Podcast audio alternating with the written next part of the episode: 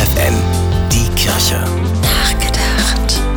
Lärm gibt es heutzutage praktisch überall und rund um die Uhr.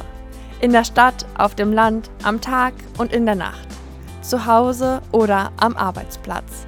Und wir Menschen leiden darunter. Wir finden keine Ruhe mehr. Mach mal leise ist deshalb das morgige Motto des Internationalen Tags gegen den Lärm.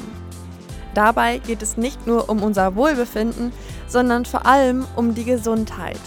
Denn durch Lärm verursachter Stress kann zu Herz-Kreislauf-Erkrankungen führen, Schlafstörungen verursachen und die Konzentrations- und Leistungsfähigkeit mindern. Und nicht nur wir Menschen leiden darunter. Auch für die Umwelt und für viele Tiere bedeutet der steigende Lärmpegel inzwischen ein großes Problem.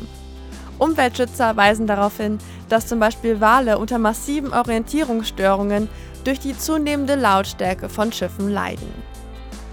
Der Aktionstag gegen den Lärm möchte genau darauf aufmerksam machen.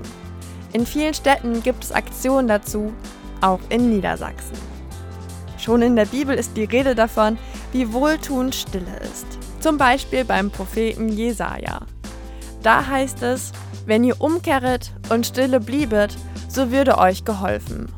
Durch Stille sein und Hoffen würdet ihr stark sein. Tabea Kolbeck, FFN Kirchenredaktion.